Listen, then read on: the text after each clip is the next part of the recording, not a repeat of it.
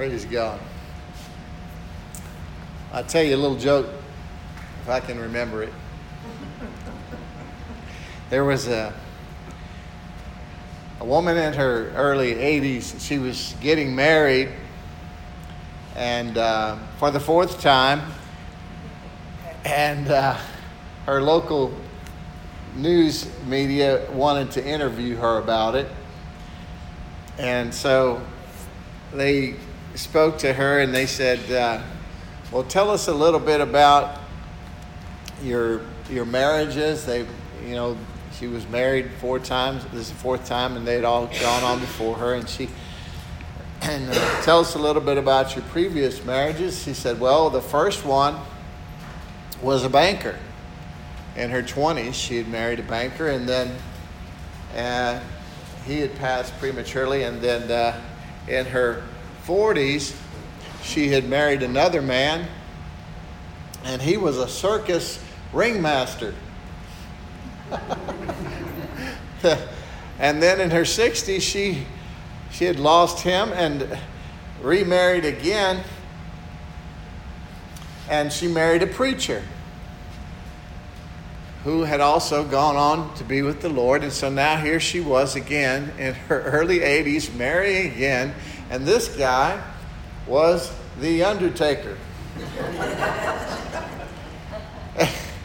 and uh, the interviewer, he said, he was curious. He said, Well, I'm, I'm, I'm curious to hear why you married four men with such diverse and different backgrounds, you know or callings of, of work, you know. And she paused for a long time. She had to think about it and reflect over the, those years. And she said, finally, she answered and said, Well, I married one for the money, two for the show, three to get ready, and four to go. Praise God. Heavenly Father, thank you for this wonderful day.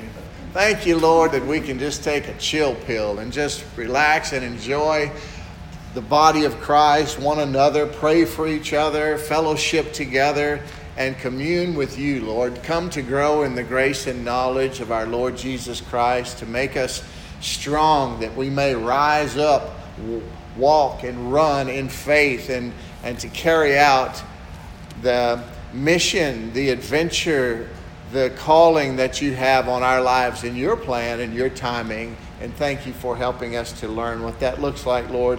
In Jesus' name, amen. amen. Praise God. Let me just ask you a question. How many of you would like for God to do big things in your life? Yeah. Sort of a rhetorical question.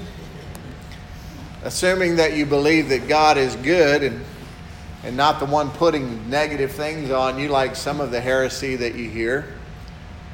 Good God, bad devil, right? Amen. How many of you believe that God can do that? Yeah. Oh, yeah. How many of you believe that He wants to do great things for you and in your life? Yes, That's good. Because, you know, most people believe that He can but they struggle with believing that He will do it for them. Yeah, if we're just honest. I hope that's not the case here. If you're sitting under this teaching and you are here to learn and to grow, which you should be, and you don't have any strange agendas or strongholds or things that are hindering you and can harm others, then you're in the right place. And God will make sure of that, that we keep it like that, and that it continues to grow and prosper and be a healthy part of the body of Christ. And I preach a lot about the grace of God because that's what brought me. Religion wasn't going to help me. The law wasn't going to help me, do's and don'ts and that sort of thing. But when I came to the end of me, I found grace. Or, like I told you last week, we don't really find grace, it finds us. It's always been God's nature, it's always been extended to us. And it comes through a revelation of the love of God for us through His Son, Jesus Christ. But I preach about grace, I preach about faith and the, how they work together. Because without understanding this, you'll miss out on many of the benefits uh, that Jesus paid for you to have. I know this to be true, and that's why I minister on that. And my, my mission in life, my calling, is to help create disciples of the Word, students and learners of the Word of God, and not just get people to say a prayer or fill out a card. Because I want you to grow up and be as strong as horseradish in the Lord and be able to stand, walk, and run that, that race of faith that He's called us to. Amen. And if you don't understand this grace and faith and the balance of it and how these things work together, um, you will frustrate the grace of God. You understand that?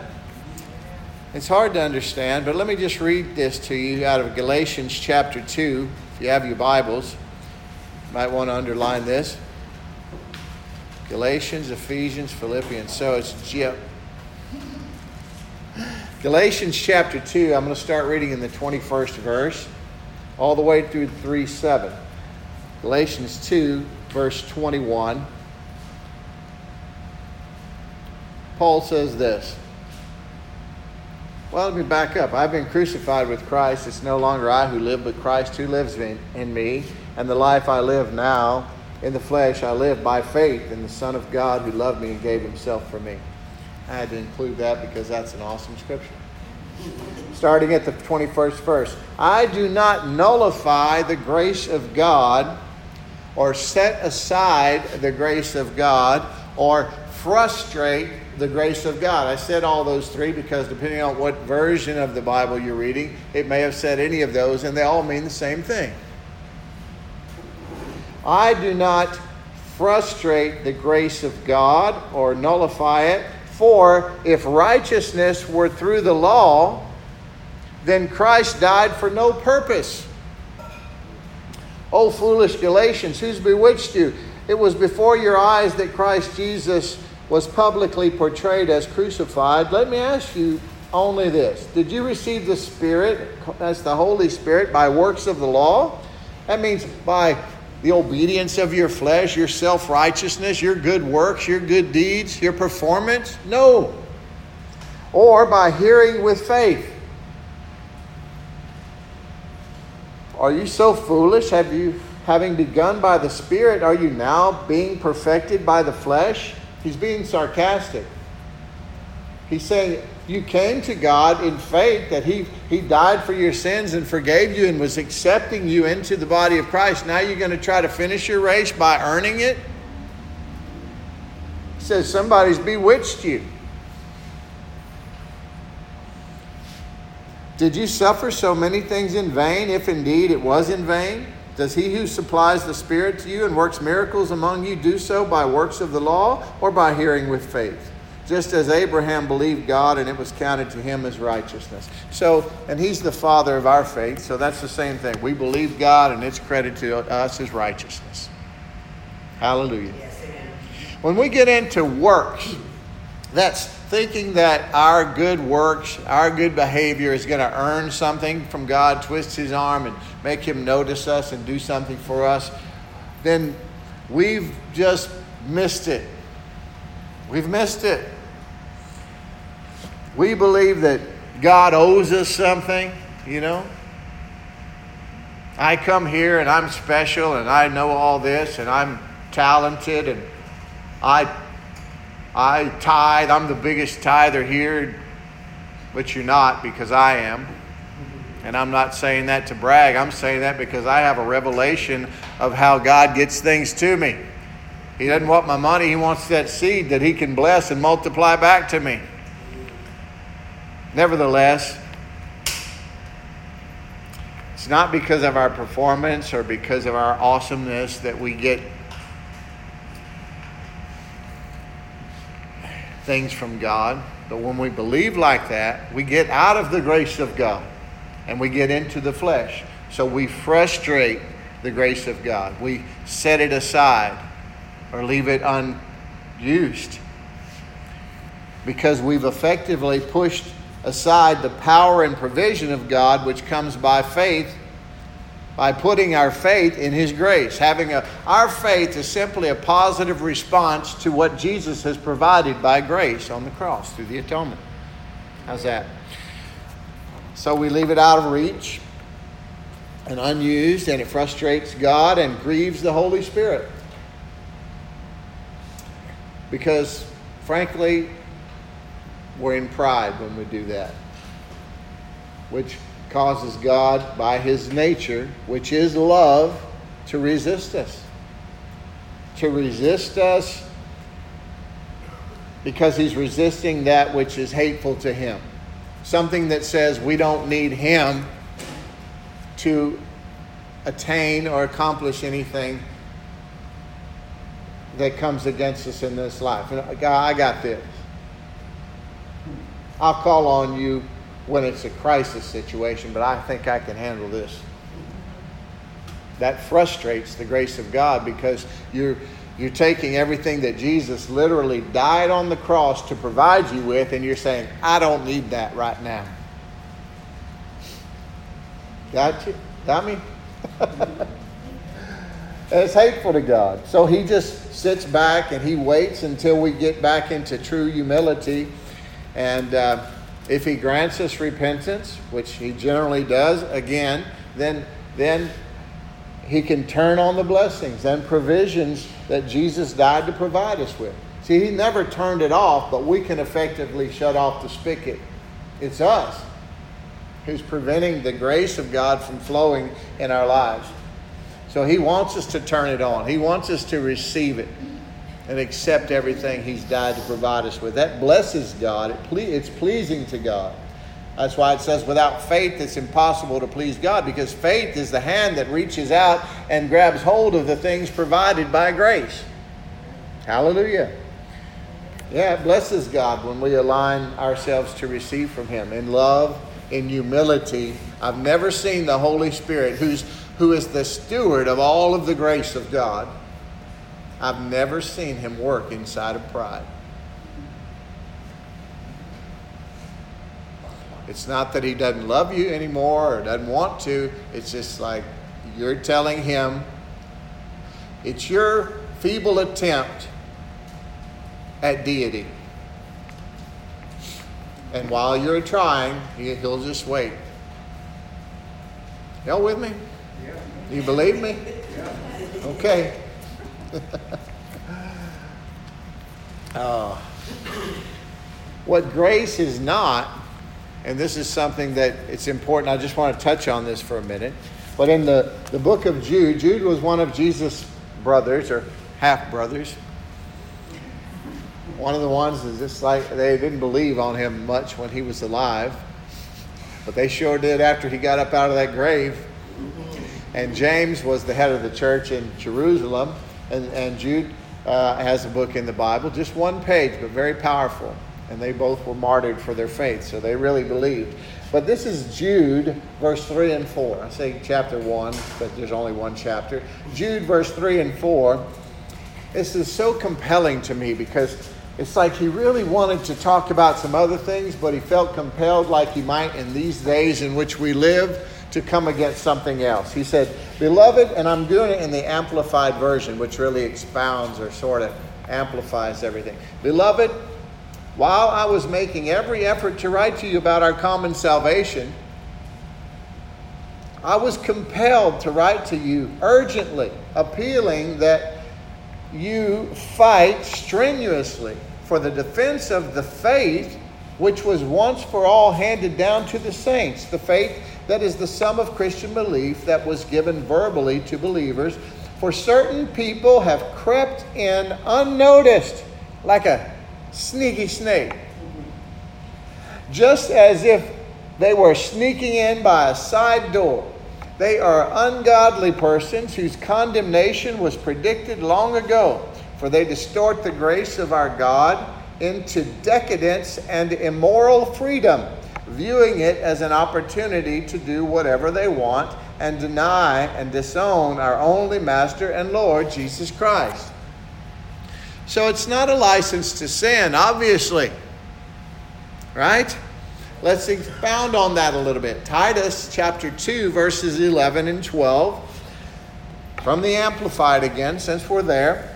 For the remarkable, undeserved grace of God that brings salvation has appeared to all men. Now that's interesting because if the grace of God has appeared to all men, then why aren't they all saved, like this universalism teaches?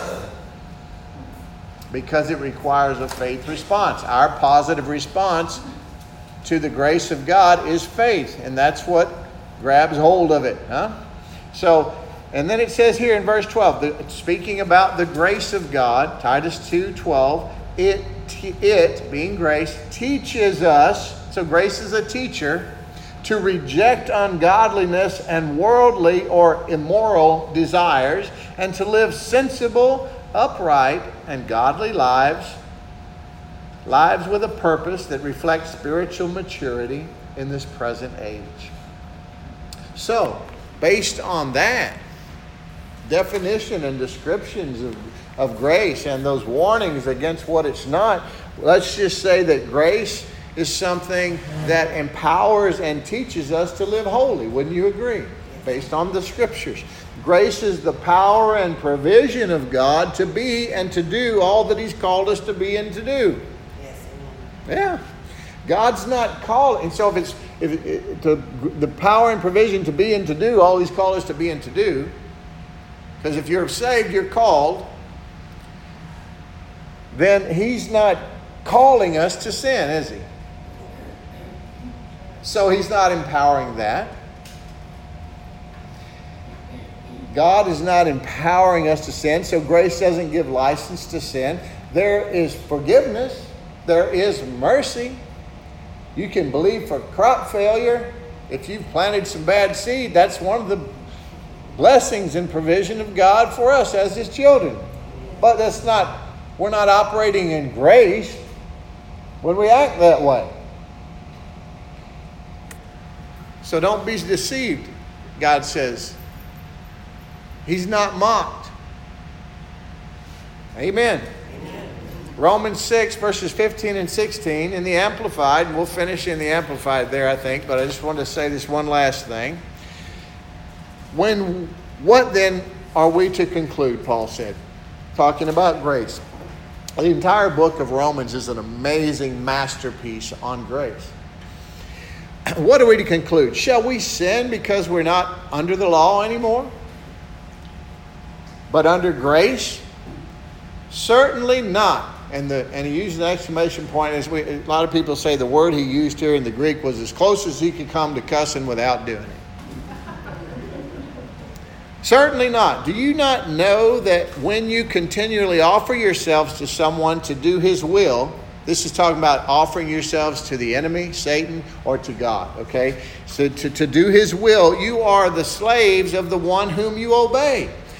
Either slaves of sin, which leads to death, or of obedience, which leads to righteousness or right standing with God. Deuteronomy 30, verse 19 I call heaven and earth to you. This is this is a this is pretty cut and dried. You're given two options.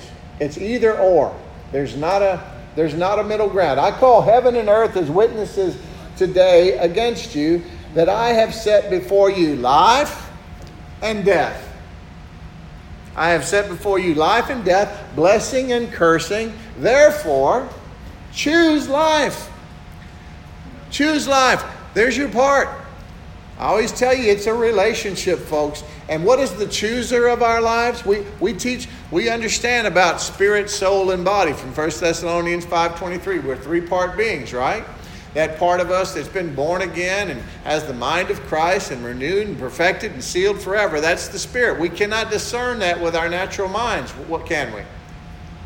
But in that natural mind, that free will, our personality, our emotions, that's what? Our soulish realm. That's the decider in our life. And then this flesh will just follow suit, this earth suit that we're going to trade in for a, a perfect one when we get home. But choose life. Make your soul choose the spiritual, not the natural or carnal. Choose life, and let's look at this promise that you, bo- you that both you and your descendants may live. And he's talking about that Zoe life, and that eternal life, that good stuff. Psalm 18:25 says, "To the faithful, talking to God, you show yourself faithful."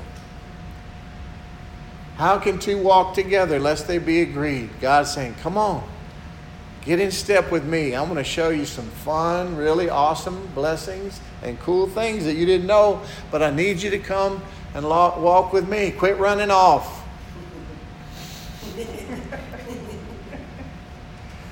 because we said, I'm not going to be like those guys in the mall. I'm not going to put a leash on you. I'm going to let you do what you choose to do. And I'm going to believe, I'm going to be waiting, watching for you to come back. I love you, but I'm not going to make you. I don't want robots. I'm looking for a family that loves me for me. So be committed to Jesus, be obedient to his will, be diligent in your Christian life. This is our part. It's our reasonable worship or sacrifice. Amen. Amen. I want to talk to you a little bit about the kingdom of God today and the principles regarding the kingdom of God. This is important stuff. This is stuff you don't get. I've never heard it really, except in a, some very very good places. we can focus. Let me just press it. Press, press, or pre. Let me just say this first. We can focus on the the how tos of God. Yeah. 10 steps to this, seven steps to that. Don't recommend it. Sometimes it might sound like that's what we're doing. We're not. We're learning some things, but we can focus on the how to's of God so much that we forget the most important thing. And never forget this. Write this on your refrigerator. Receiving from God is not transactional, it's relational.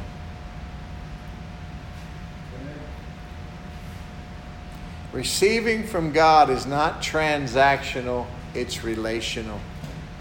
It's more important to focus on the who than the how. And it's all about Jesus. All that matters is found in the person of Jesus Christ. But now that I've said that, there are laws, and I'm not talking about the Ten Commandments. I'm talking about the kingdom of God. There are spiritual laws in place. Matthew 6:33 Jesus said, "But seek ye first the kingdom of God and his righteousness." That means a righteousness obtained not by your right standing or your good works or deeds, but a righteousness that comes by faith in Jesus Christ. Seek, seek that out. But seek ye first the kingdom of God. You ever reflected on that much? And his righteousness. And then all these things will be added to you. He's saying, don't be like the world chasing after all this and that and worrying about this and that. He says, I, I, I'm your dad. And I own it all. And I love you. I know what you need before you ask. Put me first and watch and see what happens in your life. Acts 1 3 Jesus had been raised from the dead and he was he was on the earth. He stuck around for 40 days, didn't he? After he was raised from the dead for 40 days. And then he ascended, and then 10 days later, on the 50th day, on the day of Pentecost, the Father sent the promised Holy Spirit. But for those 40 days in Acts chapter 1 3, Luke says that Jesus he remained amongst them and taught them things regarding or about the kingdom of God. He shared with them truths or things about the kingdom of God. In the kingdom of God, I try to make this point in every message, in every way, in every day of my life. I talk to people morning, noon, and night. Y'all go through your prayer requests and praise reports and stuff like that, and uh, and I hear this, and I'm like, wait, there's like 15 more, and I'm like, wait, that's not from people from here. Those are the other people I'm talking to and working with and praying for and believing with from all ages and all walks of life, right? But I try to make this point that in the kingdom of God, there are functioning laws, whether you're aware of them or not. And if you aren't aware of them, they may be working against you. Mm. Or you may be working against them. And you'll be suffering the consequences, and sometimes just out of ignorance. God said, My people are perishing for a lack of knowledge. And what he means is a lack of knowing me, lack of knowing the principles and the keys of the kingdom of God. He wants us to know them. He wants us desperately to know them. That's why he says, Do not let the words of this book depart from your eyes. He doesn't mean it's not a legalistic thing. He's saying, he's saying this is where your help is if you haven't been taught to read it through lenses of legalism and mean God and putting things on you to teach you lessons which makes you run from God instead of to Him. Christians too often, including myself, too often we want counseling and prayer and listen, that's I'm here for that. Matter of fact, some of you need to be doing that, taking advantage of it more often. I know I'm your friend and I'm pretty low keyed and we're pretty casual here, but don't diminish the anointing that's on this office. Amen. Take advantage of it. There are, there are, and I, I'm saying that in all humility. It has nothing to do with me. If there's anything good for me or ever comes good out of me, it's Jesus, not me. I, I know I have friends that have churches that are so big they can't even talk to their people anymore. They don't meet with them personally. They can't. It's like running a city. They have other ministers that do that. Nevertheless, but we want a five minute prayer session or counseling and wave a magical spiritual wand over us and just fix all of our problems and answer all of our questions. I, I want that. That's why it's so wonderful to have someone like my friend Russell here who was two weeks. And everybody's like, and Barbara's like, I want more of that. Yeah. And those gifts are all in the body. Jesus gave that to us as a gift. But this is what you need. Praise God, we'll get as much of that as we can. But just like Jesus said, it's good that I go away. Because how many of you know it'd be good to have Jesus walk around with you uh, in the flesh everywhere all the time? But he couldn't be everywhere, even when he was here. He was just one place at a time, speaking to one person at a time or one group at a time. Now the Holy Spirit is coming, He's with you all the time. But you need to have that strong personal relationship with the Word of God, which is Jesus without eyeballs and the Holy Spirit.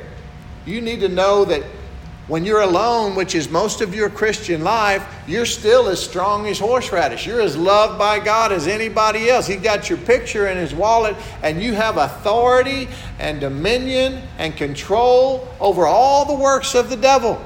Amen. But if you don't believe it, you're going to frustrate the grace of God and leave it unused. Amen. Amen. Roll me.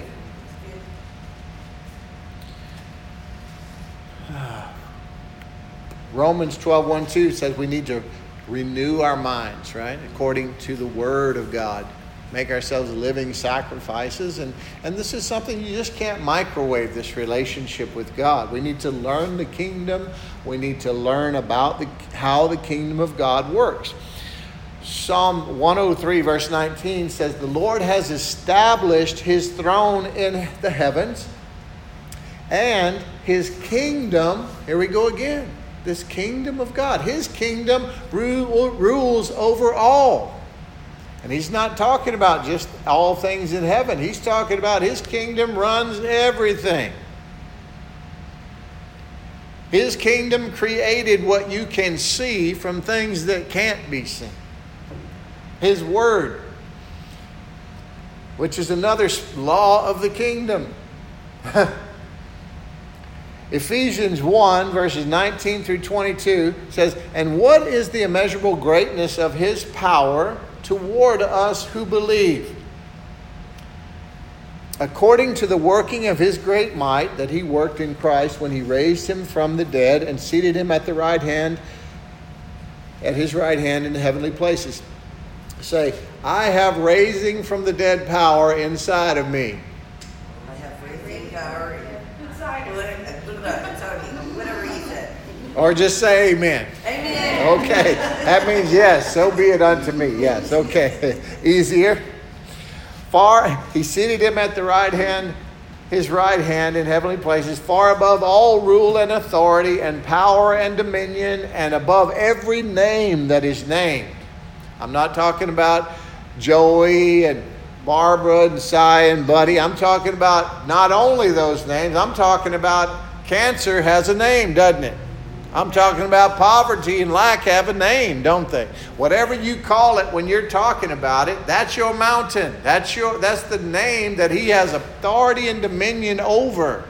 Amen. Amen. Okay. Far above all rule and authority and power and dominion, above every name that is named, not only in this age, this church age in which we now live, but also in the age to come.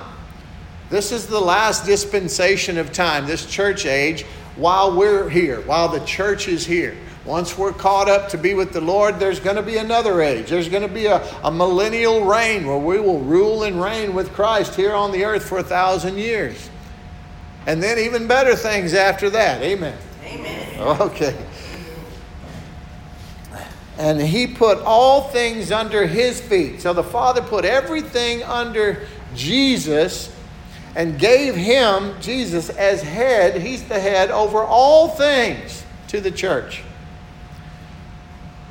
So, the king is ruling. In a kingdom, there's always a king. And there is a king in the kingdom of God, and he's Jesus Christ, and he is ruling. And we, the church, we are actually seated with him in heavenly places. We're right there with him because we are in Christ. If you're not in Christ, you're on your own.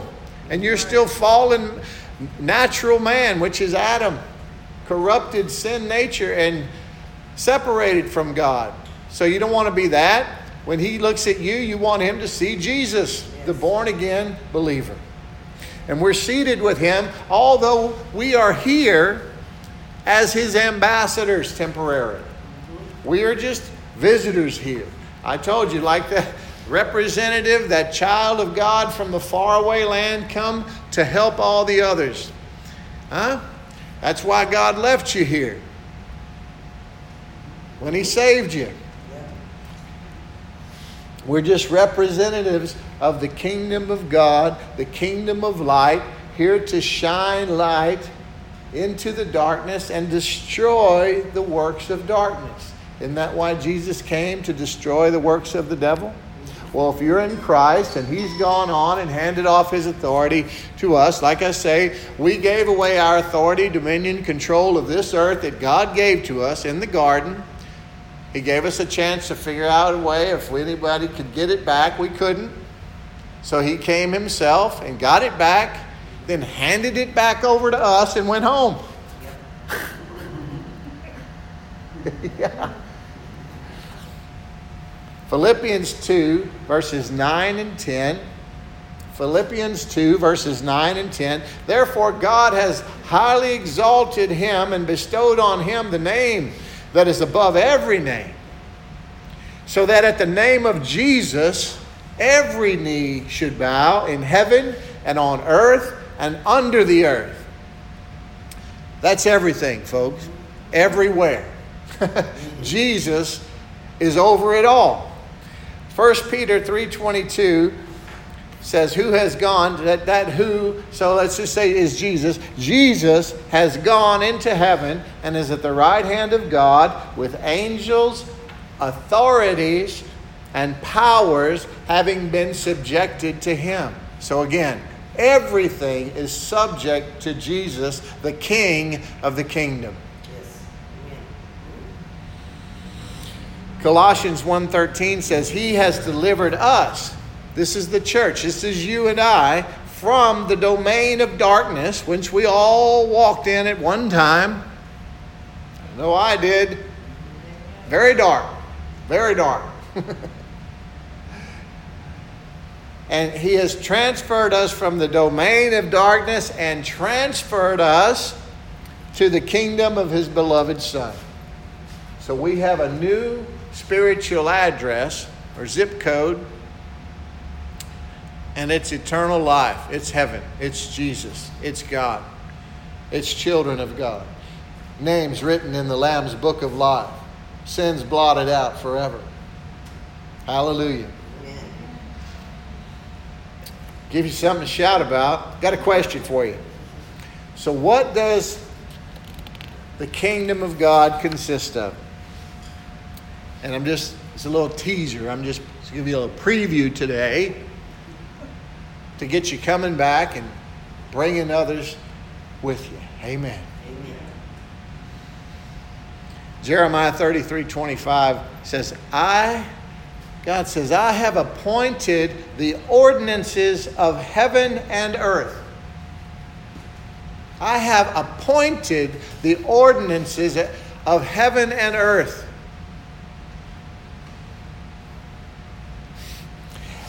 I see smoke coming out of some of your ears. It's a good thing, though. I haven't lost it. Nobody's sleeping.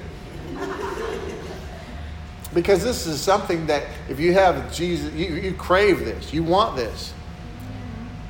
I feel inadequate to be even going here, but I said, I have to. I'm going. The Lord wanted me to, and I said, let's go. We'll go together, and we're going to talk about this because in these end times, folks,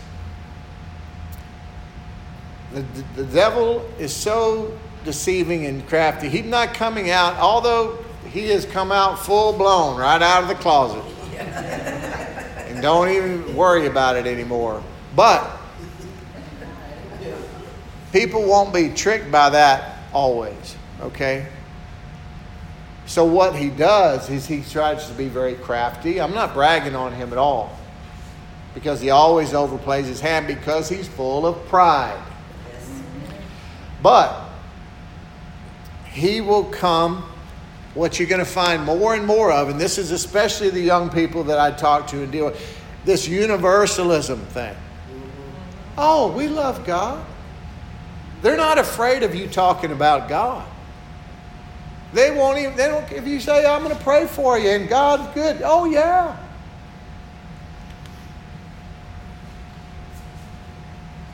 What they're against is Jesus. Well, we qualify that. They're not even against Jesus. The door knockers, they, they say they love Jesus. He's a great example, they say. They think of him as just another man, though. And let me tell you, that's a trick of the devil. That's why it's a cult. Oh, what great Christians they would make. So dedicated. But when you stop short, short of calling Jesus Christ, the Christ, the Son of God, then what that does is nullify your salvation. Because the blood of Jesus is what saved you. The fact that he was the Son of God and born of a woman, it qualified him to be a man because man gave away our dominion or authority, so it had to be a man that got it back. But God Himself, pure and perfect and holy, His precious blood, His blood is the most powerful substance in the universe. And that old temple that they had in the Old Testament and the, in the Jewish faith, the Israelites, that mercy seat, in which in the ark they had, you know, the, the jar of manna, they had Aaron's rod, and they had the broken commandment, or the, the, the commandments, all the things that people had rebelled against. They complained about the food. They wanted, they wanted meat even though the, the angel food was perfect. They, com- they rebelled against the authority of God's uh, anointed and appointed. Huh? And they rebelled and broke all of the Ten Commandments. All that was there in the ark, and God could see it, and it reminded him of our sinfulness. Jesus walked into the actual throne room of God, the actual, not the type in shadow, the small replica that was built here, but the one in heaven. He walked in there, so he said, Don't touch me, I haven't gone to my father yet. But he did go. He walked in there and he took his own blood and he wiped it on that mercy seat on top of that ark. And now, when God looks down onto that ark, all he sees is the blood of Jesus. Amen. And if they can make you think Jesus was just a good example, a good man, then what they're saying is he was a, a good pattern for what you need to do to earn your way to heaven. And that's a damn lie. I might not should have went there, but I needed to make it that plain. It is a lie of the devil. You always say, I love Pastor Will and, and I'm praying for him. But that's what your anger is for to get mad at the devil. That's right. Our battle is not against flesh and blood. Five things. Can you imagine? Five is a good number, isn't it? What's the kingdom of God all about? What's it consist of? The kingdom of God is governed by God's laws, God's covenant, God's promises, God's proclamations or prophecies, and God's principles.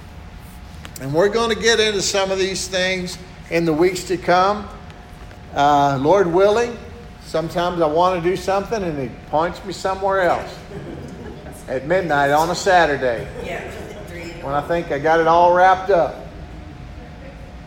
And then you give me four more messages on the way to church. but today I just want to I wanted to touch on that. I wanted to get you excited about it because it's it's all hidden in here. It's like you're prospectors and treasure hunters. I want you to see the great adventure of it. I want you to get back to a place of that childlike faith. I was on the while we were locked out of here this morning, I was in the, on the phone with a friend of mine who, you know, we were talking about some, some things regarding different folks with different spiritual needs. And, and then he shared with me just a, a wonderful testimony about his dad, who's uh, one of my heroes and uh, just a, one of the last real cowboys. And he's in his 80s now and uh, he went to the doctor again for something else, and they'd found there'd been something on his lung and this and that, and they did a biopsy or whatever, and they went to do it, and they just it was gone, it was just gone. And he said, "Well, it's it doesn't make any sense." The doctor told him. He didn't say that. The doctor told him. He said, "What'd you do?" He said, "Oh, we just we prayed about it, church." That's that childlike faith. I don't care how old you are, you can be like that. And I'm tell you what, it ain't for sissies though. Because what you see, the situations and circumstances of life, you know, when I see it, I believe it, that sort of attitude, that's easy to come by. That's easy to do that. It's easy to be negative in this life. Just look around. What's hard is just making up your mind to believe God. If He said it, that settles it. Because, and you're going to benefit greatly when you do. And it's hard sometimes. It's like taking that nasty plunge where you just fall backwards into, somebody's arms who may or may not be there to catch you in this life. But you can trust Jesus to catch you every time. He got you here, He got you to this point. It might not have been pretty. You live in a fallen world, and sometimes our choices and our bad choices over and over and over again, that's what, you know, brought on a lot of the problems. And God, the grace of God was always there. But if we haven't learned the principles of the kingdom of God and learned how to cooperate with them, then we've been frustrating the grace of God.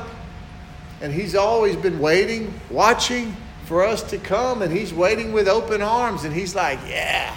Every time we walk in faith and we take hold of something Jesus provided by grace through His death and atonement, God's up there saying, Look at my baby. Look at my baby. That's why Jesus was so astonished at that centurion, that Roman soldier who didn't even know God, his faith. He said, I'll come to your house and heal your servant. He goes, Oh, that's okay. Just say the word and he'll be healed. I, I know how it is to have authority. And Jesus was amazed at his great faith. And you know what? He was healed. Yeah. John 16 33. I just want to encourage you today by ending with just a little bit about Jesus. Is okay? I just love talking about Jesus.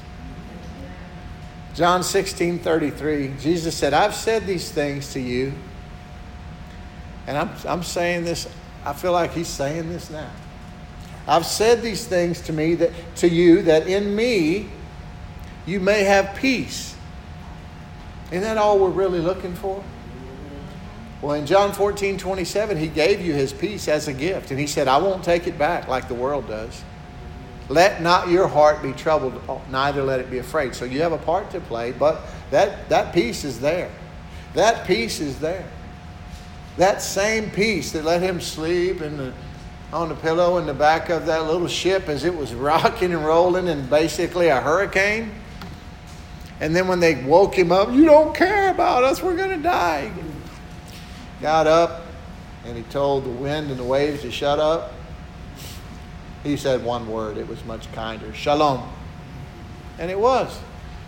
That's the kind of peace that he gave us as a gift. See, listen, in this life, you're going to have problems. The storms of life are going to rage, like Messiah was singing about. When Jesus was here, he went through the storms of life. But even though he was in the storm, the storm never got in him. And that's available to all of us. I've said these things to you that in me you have peace. In the world you will have tribulation. But take heart or be of good cheer. I have overcome the world. You're overcomers in Christ. How do I know? 1 John 5, verses 4 and 5. Everyone. Are you an everyone? Well, this is eh, there's a qualification. Everyone who has been born of God, so raise your hand. So I need I know if I need to take an altar call. Somebody asked me about that recently. How often do you all do altar calls? I said every time God showed me somebody needs to be saved. Everyone who's been born of God overcomes the world. Look at that. You're world overcomers. Well, if that's true, then why doesn't it just happen? Why bad things keep happening to me? You're not listening. I'm trying to help you to learn the principles of the kingdom of God, and it's going to help you because all the grace of God, all things pertaining to life and godliness, have already been granted to you. Already. So let's find out how to get hold of them. Who is it? Verse 5. John, 1 John 5, verse 5. 5 is the number for grace. Who is it that overcomes the world? Except the one who believes that Jesus is the Son of God. Romans 5 17. For if, because of one man's trespass, that's Adam in the garden, death reigned through that one man, so the seed was perpetuated, it was passed down, that corrupted, fallen, sin nature. So when you used to say the devil made me do it, you were kind of right. Death reigned through that one man. Much more those will those who receive the abundance of grace, who receive the abundance of grace, not just know that it's there in the bank and don't ever write the check. Those who receive the abundance of grace and the free gift of righteousness, see, nothing that can be earned, will reign in life, reign, rule, have dominion over through the one man, Jesus Christ. So we reign, we rule, we have dominion or control, victory in life by or through Jesus Christ. Jesus gave us his name.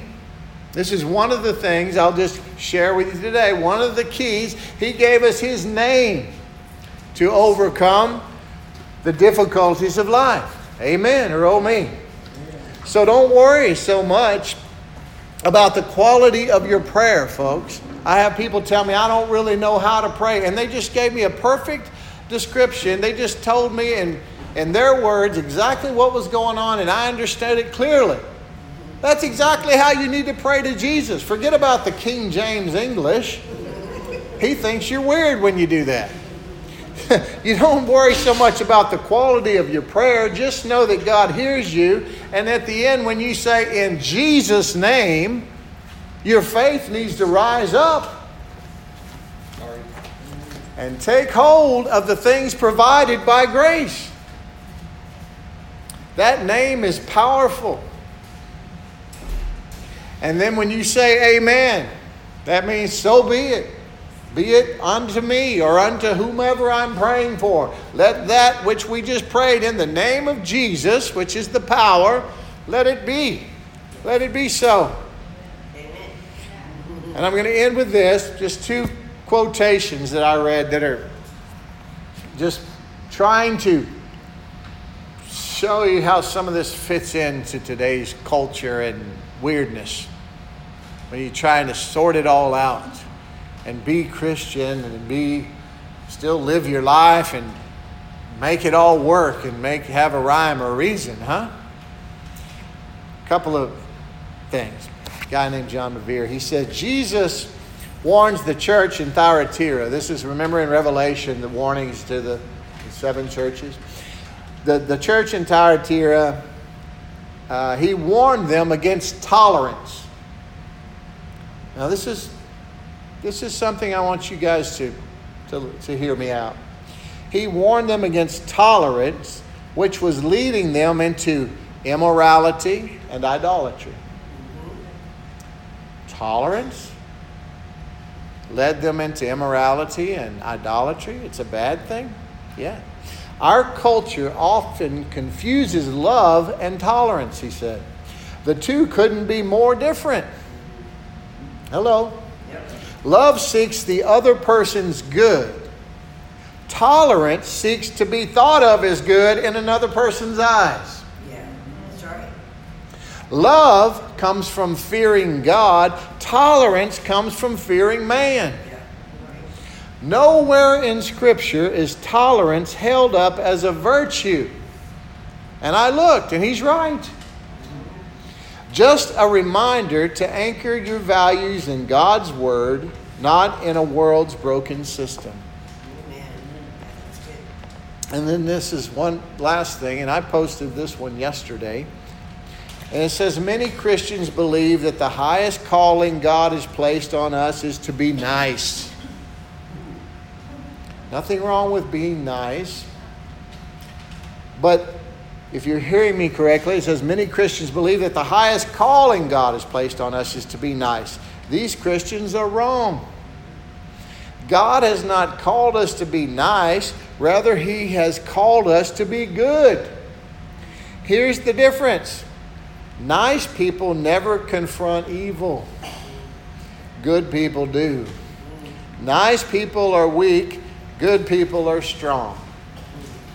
Now, that might be painted with a little bit of a broad brush, but in this definition, the defined term, I would say that's correct. Jesus wasn't nice.